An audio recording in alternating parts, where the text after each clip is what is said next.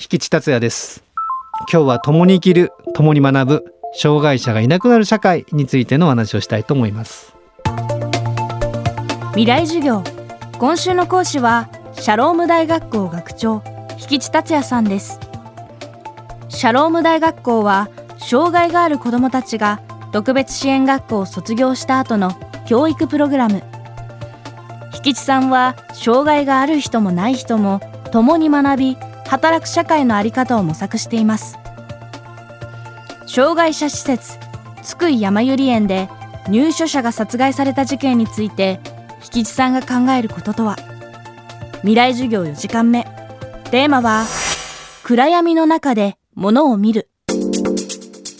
まず私もああいう施設を行く機会ありますしそういった人たちとの交流をしている私としてはその人たちがまあ多くの命がなくなってしまったことに対しては非常にまあやるせない気持ちでいっぱいなんですけれどもただそれを置いてですねちょっと考えた時にこの被告になっている彼っていうのはやはり我々の社会が作り出してしまった彼なんではないかなということをまあ非常に感じるわけなんですね。その社会は何かっていうことを考えた時にまずはそのあそこの津久井やまゆり園の場所がですねやっぱり社会と隔絶された地域と隔絶されたあの場所にあるという現実っていうものを我々はもう一度考えた方がいいと思います。地域の中で障害者が暮らすということはもうすでにヨーロッパでは普通に考えられているスタンダードなんですけども日本では地域の中でそういった人が普通に暮らすということがまだちょっとハードルがある社会なんですね。でその社会で地域と隔絶されたあそこの場所にいさせているということっていうのはこの被告にとってみればいなくてもいいというそういう一つの表れですよねという解釈になってしまったそれは間違いではあるんですけどもただ僕らがその解釈を許してる部分もあるんじゃないかなと思うんですよね。で彼が間違った解釈のその延長線上にじゃあ殺してもいいなくしてしまえという話になりそれは理解できるでしょということで衆議院あの議長さんに手紙を送ったりしてるわけなんですけどそこが、まあ、ある程度その精神障害パーソナリティ障害だったとしてもそう思わせる余地を我々の社会は作ってしまってきているんじゃないかなっていうことは我々自身あの暮らしながらそれは実感すべきですしこれは現実だと思うのでそこを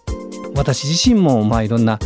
地域移行であったり障害者を真ん中に置く考えだったりしながらですねそれを実行に移してそういった社会を少しでもなくし結果的にああいう方がああいう考えをしないような社会にできればいいかななんていうふうに私自身は思っております。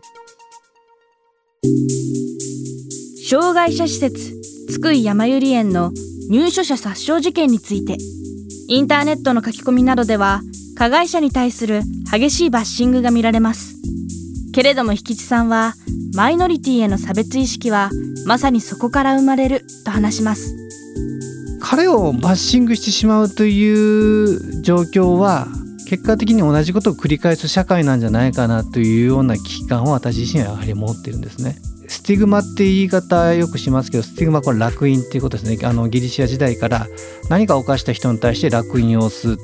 体にこう印が分かるようにこの人は悪い人ですよということを分かるようにしてきた人間のこの文明社会っていうのはあるわけでこの人は悪いですよということであっちとこっちを分けてしまうという特性っていうのは我々の社会集団社会には必ずあるわけなんですよね。でその簡単に記号化してしまうというところの前に立ち止まってやらなきゃいけないことがたくさんあるんですけども落印をすというのはある意味障害者ですよと。かこの人は危険な人ですよまあ記号化してその記号化した言葉の中にその人をもう定義づけてしまってそこから抜け出せなくしてしまうというマジョリティはそれが一番安全だと思ってる状況なんですけどもそこを僕は立ち止まりたいな。よく言う例えにですね暗闇の中に懐中電灯を照らせばそこのスポットは明るくなりますよね。ただ懐中電灯を照らすことによって懐中電灯以外の部分は見えなくなってしまう。例えばこれは障害者ですよって障害という言葉で懐中電灯を照らすことによってその他のものが全て排除されてしまう。で実は暗闇の中にいろんな現実ありますよね。障害あのお持ちの方でやはりその、まあ、グレーゾーンで葛藤している人がいろんな思いがあってその社会は成り立ってるのに懐中電灯という便利なものの一つで他のものを排除してしまってはいないかということを常に私自身考えますので差別っていうのはおそらくそういうことだと思うんですね。何か懐中電灯スポットを当ててそこで記号化してそこの言葉の定義づけの中に人を押し込んでしまう。でそこをもう少し僕らは技能したりいろんな言葉をまあ駆使してですね障害っていう言葉自体もこれ必要なのかっていうことを問いかけながら